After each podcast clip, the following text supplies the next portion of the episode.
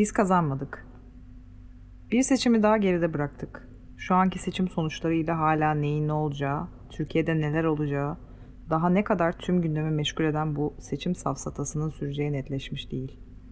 Seçime giren siyasi partilerden dört büyüklerin hepsi biz kazandık derken ben dönüp baktığımda hiçbir şey kazanmadığımı görüyorum. Hayvan hakları mücadelesi verenler olarak mevcut koşullarda kendi gündemimizi yaratmadan kazanabileceğimizi de düşünmüyorum açıkçası. Bir hayvan özgürlükçü olarak seçimden önce de, seçimde de, sonrasında da ezilen bir grup olarak hayvanlardan ve alabildiğine sömürülecek bir kaynak haline indirgenen doğadan yana saf tutan biri olarak benim için hiçbir şeyin değişmeyeceğini biliyorum. İçinde bulunduğumuz sosyal çıkmaz durumundan hayvanların kurtuluşu için her yolu denesek de bu yasama döneminde mevcut yaklaşımlarla hayvanlar ve doğa için belirgin bir değişim olacağını pek düşünmüyorum. Ayrıca devletin takvimini ve her türlü gündemi belirleyip herkesin önüne attığı seçim hengamesi ve atmosferi yüzünden hemen hemen her politik harekette olduğu gibi hayvan hakları hareketinin de ister istemez seçime entegre edilmesinden ciddi rahatsızlık duymadım değil. Hayvanlar her saniye katledilirken, katledilenlerin yerine yenileri üretilip konulurken, akıl almaz her türlü yöntemle doğaya tecavüz edilirken önümüze seçim diye bir şey konuldu. Hiçbir şekilde parçası, tarafı olmamamıza rağmen gündem işgaliyle bloke edildik. Seçim bitti. Partiler ve birçok politik çevre bu seçimin sonuçlarını değerlendirirken ve olası ihtimaller üzerine düşünürken hayvanlar ve doğa yine kapitalist, tahakkümcü, sömürgen şartların içinde öğütülmeye devam ediyor. Ben her zaman hayvanların da bir özne olarak hayvanları da içine alan bir topyekün özgürlük tahayyülü olanın da derdi bitmez derdim.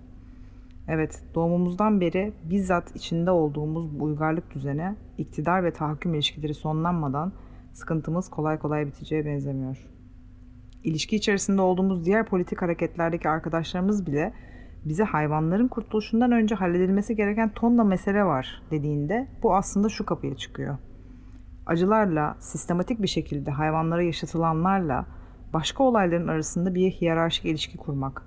Aslında hepimizi rahatsız eden olaylara odağa koyarak hayvanlara yaşatılanları ötelemek.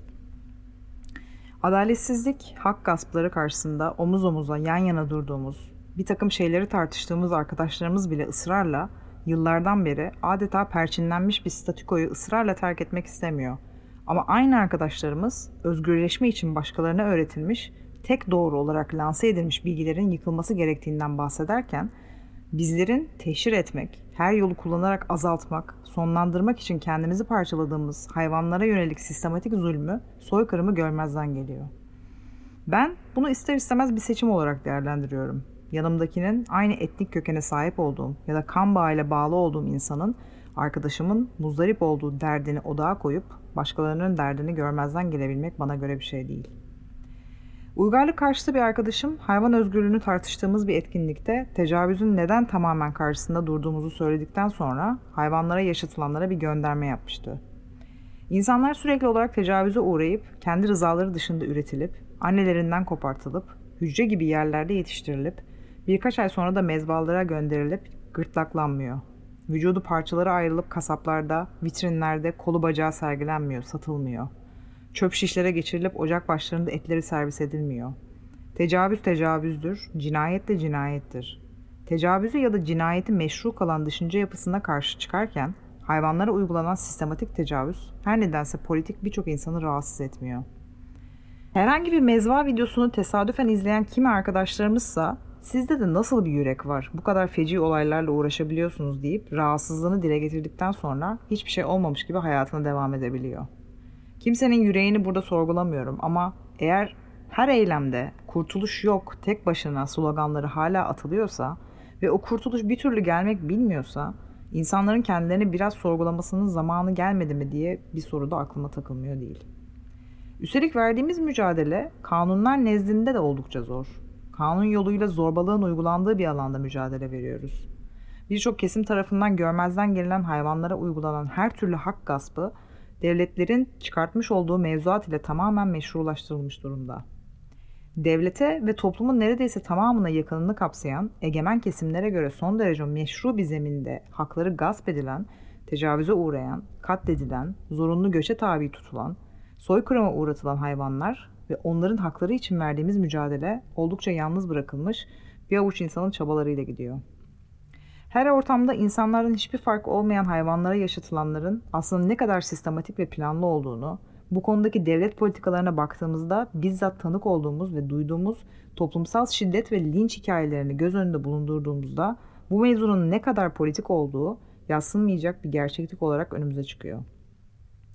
Politik çevrelerimizdeki arkadaşlarımız istediği kadar görmezden gelse de samimiyetleri her daim sorgulanmaya açık olan siyasi partilerin bile seçim malzemesi haline gelmiş durumda hayvan hakları. Zaten özünde de hayvanlara yaşatılanların geçmişte yaşanan asla unutmayacağımız olaylarla o kadar çok benzerliği var ki. Bugüne dek bu coğrafyada ve tüm dünyada yaşanan devletlerin ve sermayenin sebep olduğu ne kadar toplu katliam, işkence vesaire pratik varsa hepsi hayvanlara da yaşatıldı. Hatta kimsenin umurunda olmadığı, sorgulanmadığı için çok daha beterlerini yaşadı, yaşıyor hayvanlar. Benim için İstanbul'un sokak köpeklerinin toplanarak hayırsız adaya tehcir edilmesi, açlıktan kırdırılması, örneğine zemin sağlayan zihniyetin devamında olduğu gibi Türkiye'de sokak hayvanlara yaşatılanlar neyse halklara yaşatılanlar da o. 1915'te bütün Anadolu'da, 1914'ten 1923'e Karadeniz'de ve Ege'de 1926'da 1930'a Ağrı'da, 1934'te Trakya'da, 1938'de Dersim'de, 1955'te İstanbul'da, 1978'de Maraş'ta, 1980'de Çorum'da, 1993'te Sivas'ta. Tıpkı 1864'te Rusya'da Çerkesler, Birinci Dünya Savaşı'nda dünyanın dört bir yanında devletler tarafından harcanan halklar, İkinci Dünya Savaşı'nda Yahudiler, Romanlar ve eşcinseller, 1988'de Halepçe'de Kürtler, Sumkayıt'ta Azeriler ve Ermeniler, 1993'te Hocalı'da Azeriler, Almanya Solingen'de Türkler, 1995'te Srebrenica'da Boşnakların ve daha birçok yerde birçok halkın bizzat, bizzat devletlerce egemen halkın da desteğiyle Kırım'a uğratılmasında olduğu gibi. Orta Doğu'da ise bitmek bilmeyen ve bizzat devletlerce sürekli alevlendirilen savaşta binlerce Ezidi, Kürt, Süryani, Türkmen ve ırkı ne olursa olsun birçok insan katledilmeye devam ediliyor. Devletlerin iktidar ilişkilerinin sebep olduğu tüm bu kıyımlarda milyonlarca hayvan da hayatını kaybetti. Ancak bunların sayısının bilinmesi bir yana hiçbirisi anılmıyor bile.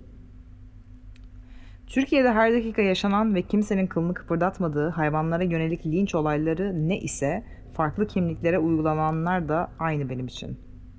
Hayvana linç demişken, sokak hayvanlarına uygulanan linç olaylarından farklı olarak geçen sene Samsun'da avcılardan kaçarken şehre inen yaban domuzuna yapılanlar geliyor hemen aklıma. Geçtiğimiz senelerde Hocalı katliamını anmak iddiasıyla düzenlenen mitingde faşizme, ırkçılığa, Hrant Dink'in katillerine metiyeler düzülerek Ermenilerin üzerine nefretin kusulması, 2010 yılında Manisa Selendi'de linç edilmek istenen romanların zorunlu göçe tabi tutulması, 2011'de Tokat'ta, 2012'de Kütahya'da Kürt işçilerin linç edilmek istenmesi, çadırlarının yakılması, Van depreminin ardından medyada hakim olan nefret söylemleri, Van'da görev yapan polis memurlarının depremzedelere sarf ettiği ırkçı söylemler, Avcılar Meis sitesinde lince maruz kalan ve ikametgahlarından çıkmak zorunda kalan translar, Roboski'de savaş uçaklarıyla bombalanan 34 Kürt vatandaşın katledilmesinin ardından gelen nefret söylemleri ve kaçakçı mı terörist mi tartışmalarıyla gölgelenen katliam karşısında oluşan tepkisizlik, Nevroz'da Zeytinburnu'nda ve Sur içinde toplanan ırkçı faşist grupların polis saldırısından kaçan onlarca insanı bıçaklaması ve linç girişimleri, atılan hepiniz Ermenisiniz, hepiniz piçsiniz sloganları daha birkaç hafta önce Trabzon'daki maçta Batman Belediyespor'dan kadın sporcuların ırkçı tezahüratlarla linç edilmesi, ana dillerini konuştuğu için sokak ortasında linç edilen, öldürülen insanlar ve daha sayamadığımız birçok elim hadise. Taksi şoförü tarafından Ermeni olduğu anlaşılınca taksiden tekme tokat atılan kadının hikayesiyle Türkiye'nin dört bir yanında hayvanların yaşamını idame ettirmesini kolaylaştıran, onları besleyen, kollayan insanların hikayesi de aynı. Arada hiçbir fark yok benim için. Her gün taciz, hakaret, toplumsal şiddet, yalnızlaştırma. Geçtiğimiz sene bir haber düşmüştü medyaya. Bir adam sokak hayvanlarını beslediği için bir kadına kızmış ve sinir krizi geçirerek onu bıçakla rehin almıştı. Türk olmayan ve otoritelerce azınlık olarak tanımlanan halkların mallarının planlı bir şekilde gasp edilmesinden ayıracak olursak, özelde tam 32 sene önce Ermeni yetimhanesi Kamp Armen'e el koyan, geçtiğimiz ayda kampın yıkılmasını izleyen aynı devlet, 2000'li yılların başında bir hayvan koruma derneğinin kendi mülkü üzerindeki barınağa toplam 5 belediye ile baskın yapmış, Barınağın çevresinde zamanla yükselen sitelerin arasında kalan bu özel barınakta yıllardır yaşayan sokak köpeklerini binbir eziyetli zorla kamyon kasalarına doldurarak bilinmeze göndermiş ve barınağı da yıkmak istemişti. Daha 2-3 ay önce ise Çankaya Belediyesi içinde yavru kediler olduğunu bile bile yıllardır Roman ailelerin yaşadığı gece konduyu yerle bir etti. Geçtiğimiz hafta 532. kez buluşan cumartesi anneleri insanların yıllardır akıbetlerini sorduğu, Devletin kaçırarak kaybettiği insanlara uygulananlar, her gün Türkiye'de sokak köpeklerine de uygulanıyor. 80 darbesi döneminde sıkı yönetim komutanlıklarının emirleriyle 100 bine yakın sokak hayvanının katledildiği ise bilinen bir gerçek. Şimdi de yol ortasında gezerken devletçe kaçırılan sokak köpekleri bilinmeze gönderiliyor. Hayatta kalanların orası burası biçildikten sonra çok büyük bir çoğunluğu ıssız ormanlara sürgün ediliyor. Ölenler ise toplu mezarlara atılıyor. İstanbul'da 1996'da Habitat Zirvesi'nde 2010 Kültür Başkenti sürecinde sokak hayvanları, sokak çocukları hangi zihniyette ortadan kaldırıldıysa Azerbaycan'daki sokak hayvanları evsizler de 2012 Eurovision'unda ve 2015 Avrupa oyunları öncesinde ortadan kaldırıldı. Hayvanlar için kaybetme, soykırım devam ediyor. Devletin ana akım medya başta olmak üzere tüm propaganda araçlarıyla hafızasızlaştırdığı İktidarın kendi suretinde yarattığı bu katliamları kanıksamış toplum imgesinin aksine biz hayvan özgürlükçüleri olarak unutmuyoruz. Roboski katliamını dönemin İçişleri Bakanınca hata olarak tanımlanan ve 6 aylık Solin bebeğin de aralarında bulunduğu birçok kişinin bombalanarak öldürüldüğü Ranya katliamını, Türkiye'nin sebep olduğu diğer katliamları da unutmadığımız gibi hastalık şüphesi gerekçe gösterilerek devletin bir günde katlettiği Hastal barınağındaki 70'e yakın yavru köpeği ve Bandırma Barınağı'ndaki 280 köpeği de unutmuyoruz. Kentsel dönüşüm diye ağızları sulanan hükümet yetkililerinin inşaat firmalarının yerinden ettiği Sulukule, Tarlabaşı ve tüm mahallelerde insanlarla birlikte hayvanlar da mahallelerinden sürüldü. Yıllardır yaşadığı yeri bırakmayan hayvanlar ise insansızlaştırılan mahallelerde ya açlıktan öldü ya da tepesine bir dozerle inen beton parçasının altında can verdi. Tüm bu mezalimin dışında mezbaların içini belki insanlar bilmiyordur. Ondan bu kadar tepkisizlerdir diye mezbalara gittik. Oralarda çekimler yapıp hayvanların nasıl gırtlaklandığını, ölüme gönderildiğini teşhir ettik. Bu zulmün tamamını görünür kıldık ama özne insan olunca, oldukça politik olan insanlar için bu zulüm. Yine kafi gelmedi. Deney laboratuvarlarında sırf insanlık gelişsin, medeniyetin biriciklerinden olan bilim ilerlesin diye her gün kumaş gibi kesilip biçilen, planlı bir şekilde kanser edilen, ruh hastası edilen hayvanlardan bahsettik. Yine politik çevremizi bir türlü harekete geçiremedik. İnsanlar hoş vakit geçirsin, eğlensin diye kafeslere tıkılıp kilometrelerce yol yaptırılan, eğitimlerinde her türlü işkenceyi gören hayvanların tutsak edildiği sirkler yasaklansın dedik. Yine kimse harekete geçmedi. Ta Japonya'dan koparılıp getirilen, asıl yaşam alanları uçsuz bucaksız denizler, okyanuslar olan yunusların yeri küçücük havuzlar değil dedik. Gelen tepkiler ah vahtan öteye yine geçmedi. Yıl olmuş 2015. Faytonlarda sadece adalarda sömürülen 400'den fazla at yaşamını yitiriyor. Bu zulüm artık sonlanmalı dedik. Bazıları çıkıp ama kentin nostaljik güzelliği en azından iyi bakılsın da öyle sömürülsün dedi. Bir zamanlar köle insanların sergilendiği ucube köle pazarları vardı. Artık bunlar kalmadı. Bunların yerini hayvanat bahçeleri aldı. Hayvanlar doğal ortamlarına göre daracık mekanlarda esir, ed- esir ediliyor. Durumları çok kötü dedik. Ama çocuklarımız hayvanları nasıl tanıyacak denildi. Hayvanlar ufalanıp öğütülürken canlı yaşamı tüketebil tüketebilir, harcanabilir kılınmışken bize ''Aa süt niye içmiyorsunuz ki, bal niye tüketmiyorsunuz?'' soruları gelmeye devam ediyor. Artık dillendirmekten imtina ettiğimiz vegan olma durumumuz, bu kişisel politik duruşumuz hemen hemen her ortamda gündem malzemesi yapılıyor. Kötü niyetle ya da iyi niyetle yapılıyor ancak bunu bir kimlik olarak üzerine almayıp sadece kişisel bir politik duruş olarak tanımlayıp bu yaşam tarzını seçenler gibi ben de bu durumdan rahatsızlık hissediyorum. Yeryüzünün tüm bileşenlerini mağdur eden sistem hakkında yeterince bilgisi olan arkadaşlarımız her gün tecavüze, işkenceye, soykırıma tabi tutulan hayvanların yaşadıklarını umarım sadece arkadaşlarının veganlığı üzerinden merakla yönlendirdikleri sorular üzerinden soykırıma karşı verdiğimiz bu mücadeleyi sınırlandırmıyordur. Yine seçimlere dönecek olursak her seçim döneminde olduğu gibi bu seçimde de bir taraf olmadık. Şahsen seçimle bir şeyin değişeceğini düşünmeyen, demokrasinin bir yalandan ibaret olduğunu, her zaman olduğu gibi çoğunluğun azınlığa tahakküm aracı olduğunu düşünen birisi olarak, hayvanların doğanın tüketebilirliğinin ya da hangi kurallar dahilinde sömürüleceğini tartışan bir politik zeminde kendime bir yer bulamıyorum. İnsanlara özgürlük isterken sırf insandan farklı oldukları için ki egemen kesimlerce dillendirilen bu farklılık da oldukça göreceli ve tartışılması gerekir her türlü zulmün kendilerine reva görüldüğü hayvanlar için enerji de enerji diye büyük bir uygarlık yalanıyla talan, işgal ve tecavüz edilen doğa için özgürlük istememek ne derece samimi bir davranış. Bugün hayvanlar için özgürlüğe gerek duymayanlar yine bugün kadınlara, eşcinsellere, engellilere, çocuklara, yaşlılara, aklınıza gelebilecek her türlü topluluğa ya da gruba bireye özgürlük istemeyebilir. Bu çok doğal. Topyekun özgürlüğün olmadığı bir dünyada esarete, zulme, kısıtlamalara mahkum olacaktır diye düşünüyorum. Yine seçim üzerinden giden tartışmalarda ister istemez dışarıda kalanlar olarak ki bundan bir rahatsızlık duymuyorum, özne, hayvan ve doğa olduğunda siyasi partilerin hiçbir farkının olmadığını görüyoruz. Geçtiğimiz dönemde hayvanlara yönelik zulüm örneklerinde birçok siyasi isim ile görüşmek zorunda kalmış bir insan olarak şunu belirtmekte de fayda var diye düşünüyorum. Dersim Pülümür'de 36 sokak köpeği CHP'li belediye tarafından topa, toplanarak çöp kamyonuna tıkılmış ve Erzurum'a gönderilmek istenmişti. Konudan haberdar olur olmaz CHP'nin yerel yönetimlerden sorumlu Genel Başkan Yardımcısı Veli Ağbaba'ya ulaşıp bu durumu engellemesini istemiştik. Ağbaba belediyenin imkanı olmadığı için böyle bir uygulama yapıldığını, hayvanların yola çıktığını belirtmiş, daha sonra da sağ salim köpeklerin Dersim'den Erzurum'a vardığını açıklamıştı. Ağbaba daha sonra Hugo Chavez'in ülkemdeki bütün çocuklar et yediğinde gönül rahatlığıyla yemek yiyebilirim sözünü hatırlatarak Chavez'in önünde saygıyla eğildiğini tweetlemişti. Ben hiçbir şeyden habersiz çocuklara yedirilen zulmün ve hiçbir şeyden habersiz hayvanlara tecavüz edip onları hapseden, günü geldiğinde de gırtlaklayan et endüstrisinin olumlanması önünde saygıyla eğilemiyorum. Neticede o etler gökten yağmıyor. Bir zamanlar canlı olan, duyguları, hisleri, bilinci olan hayvanların uzuvları, ceset parçaları o etler. Hala o etlerin gökten yağdığını düşünülmesi bilincine, illüzyonuna karşılık 2012'de İstanbul'daki Balkanların en büyük mezbahasında çektiğimiz görüntüleri paylaşmak istiyorum. Yoksulluğun et yiyebilirlik üzerinden tanımlanması, buna indirgenmesi apayrı bir düşünce yapısına işaret ediyor.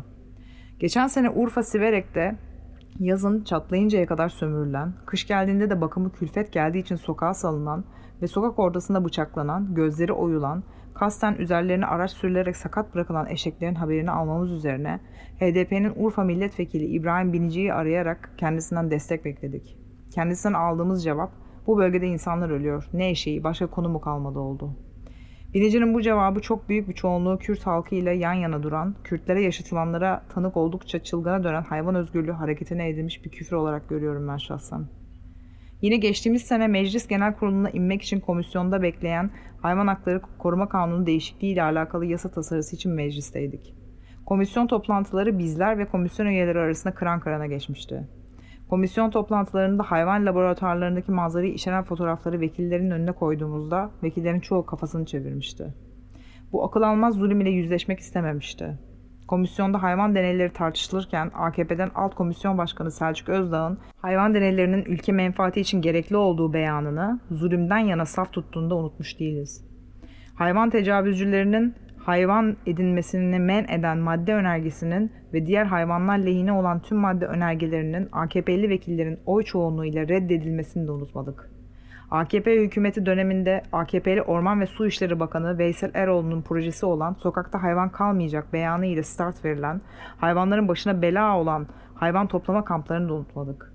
Aynı bakanın HES'ler için Türkiye'nin olmazsa olmaz yakıştırmasını da AKP hükümeti döneminde projesine imza atılan, onay verilen her enerji santrali, maden tetkik ve sondaj çalışması ve doğaya, yaşama düşman mega projelerle kaç hayvanın yerinden yurdundan edildiğini, katledildiğini de unutmadık.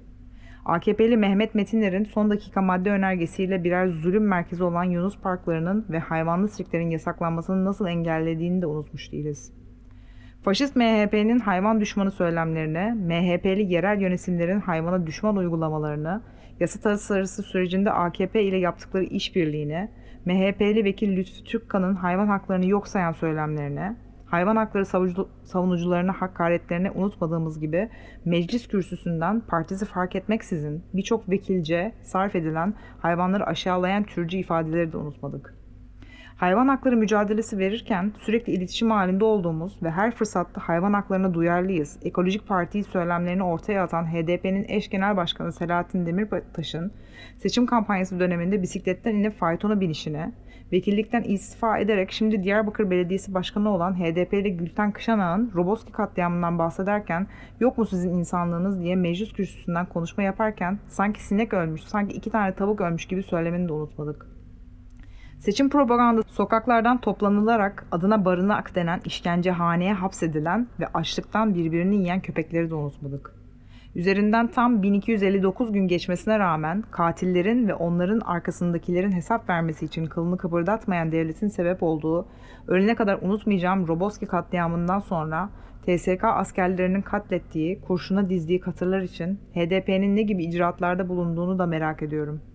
HDP'li Silopi Belediyesi zabıtalarının özgür dolaşan bir ineğin tepesine zabıtalarını bindirip cadde ortasına ineği nasıl gırtlakladığını da unutmuş değiliz. Bu örnekler bu yazıyı yazarken aklıma gelenler sadece. Geçtiğimiz yasama döneminde uğraştığımız vakaların çeşitliliğinin dökümünü burada yapamıyorum maalesef. Çok da bilmek isteyeceğinizi düşünmüyorum. Yine aynı şeyi diyeceğim. Özne hayvan, doğa olduğundan en dost gözüken siyasi partinin yaklaşımında bile ne yazık ki bir fark olmuyor. Hayvanlar da, doğa da bizzat sistemin bir parçası olan bu siyasi partilerin insan merkezci söylem ve eylemleriyle katledilmeye, yapılan bu katliamlar da parlamentodaki ceylan derisi koltuklarda oturan milletvekillerinin kabul etmesiyle yürürlüğe konulan mevzuatça meşrulaştırmaya devam ediyor. Tüm siyasi partiler hukuk devleti ilkesi diye kendini parçalarken, siyasi parti fark etmeksizin tüm yerel yönetimler hayvanlar lehine olan mevzuat hükümlerini uygulamamak için var gücüyle direniyor. İster istemez bu siyasi partilerin hukukun sadece kendileri için işler olması dilediği sonucunu çıkarıyorum. Yaşanan tüm acılara sebep olan zihniyete baktığımızda aynı tahakkümcü sisteme dahil olmuş olan bireylerin, grupların bir takım acıları değersizleştirdiğini, yok saydığını görüyoruz.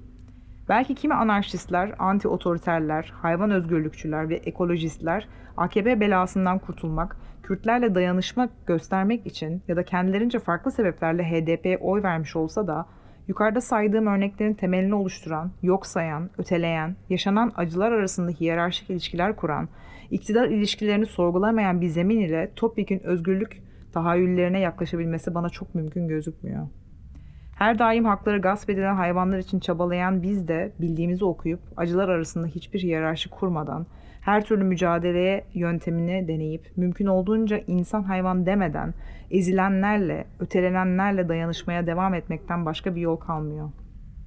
Çok umudum olmasa da yan yana durdukça belki ötekinin, berikinin derdini biraz daha önemsemeye, daha çok dayanışma göstermeye, dayanışmanın altını doldurmaya biraz daha yaklaşabileceğimizi düşünerek kendimiz için olduğu gibi hayvanlar için de topyekin bir toplumsal özgürlük arayışına, hayvanların sahip olduğu haklar teslim edilene kadar iktidardan öcü gibi korkarak ve ona şiddetle karşı çıkarak parlamenter sistemden medet ummayarak kendi ilkelerimizle, öz örgütlülüğümüzle ve artık kendi gündemimizi yaratarak mücadelemize devam edeceğiz. Bizim kazanmadığımız önümüzdeki bu yeni yasama döneminde insanları, hayvanları ve doğayı ilgilendiren tüm konularda yaşamdan yana saf tutmak için her türlü yolu denemeye, bu dönemde de iktidarla, hükümetle, devletle, sermayeyle mücadele ettiğimiz kadar bilinçli ya da bilinçsiz olarak iktidar ve tahakküm ilişkilerini güçlendiren, bizzat üreten tüm siyasi parti ve oluşumlarla da mücadele etmeye devam edeceğiz. Burak Özgüner, hayvan sağlıkçı, hayvan özgürlüğü aktivisti ve vicdani retçi, Yeryüzüne Özgürlük Derneği kurucusu, Hayvan Hakları İzleme Komitesi koordinatörü.